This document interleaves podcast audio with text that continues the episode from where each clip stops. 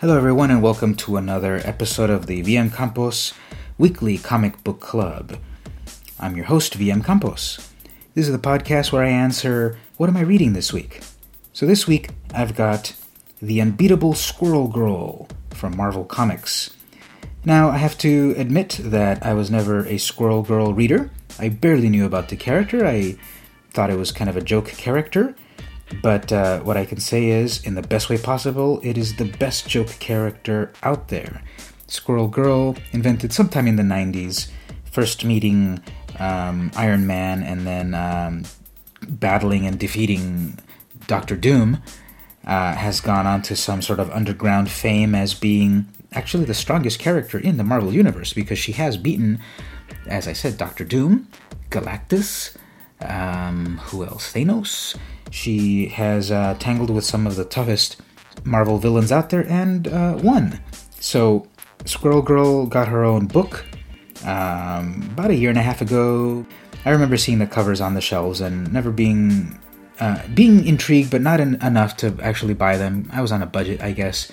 But I would see these covers that look really fun, but I never picked them up. And then eventually, Secret Wars uh, event came out and basically rebooted everything, and now we've got Squirrel Girl number one, which is not lost on the creators of the series because right on the cover it says, Only our second number one so far this year. Uh, this is a very tongue in cheek series, it's really funny. So, uh, cover uh, states North, Henderson, and Renzi. And so the cover, uh, first issue, honestly, the cover's a little awkward in that we see for issue one uh, her her Squirrel Girl outfit and her regular outfit. But then issue cover number two has a takeoff on the uh, Bill and Ted's Excellent Adventure, and it actually says Doreen and Nancy's Excellent Doom Venture. Issue three goes on to um, continue the concept that happened uh, in uh, issue number two, where there's some time travel involved. So we see Squirrel Girl in various pivotal points of Marvel history, there's a little shot of her battling Thor. There's the classic first issue cover of Incredible Hulk with Doreen transforming into a huge squirrel. There's the classic uh, Amazing Fantasy 15 with Squirrel Girl rescuing someone instead of Spider Man. There's the I think it's the Days of Future Past X Men title with with a Sentinel blasting Wolverine, but instead it's Squirrel Girl. And then issue five has a has a cover swipe of uh, The Dark Knight Returns. I think maybe issue two with uh, Batman and, and Robin jumping through the air. So, the creative team behind Unbeatable Squirrel Girl is Words by Ryan North, Art by Erica Henderson, Trading Card Art by Joe Morris, Color Art by Rico Renzi, Lettering by VC's Clayton Cowles, and Cover by Erica Henderson.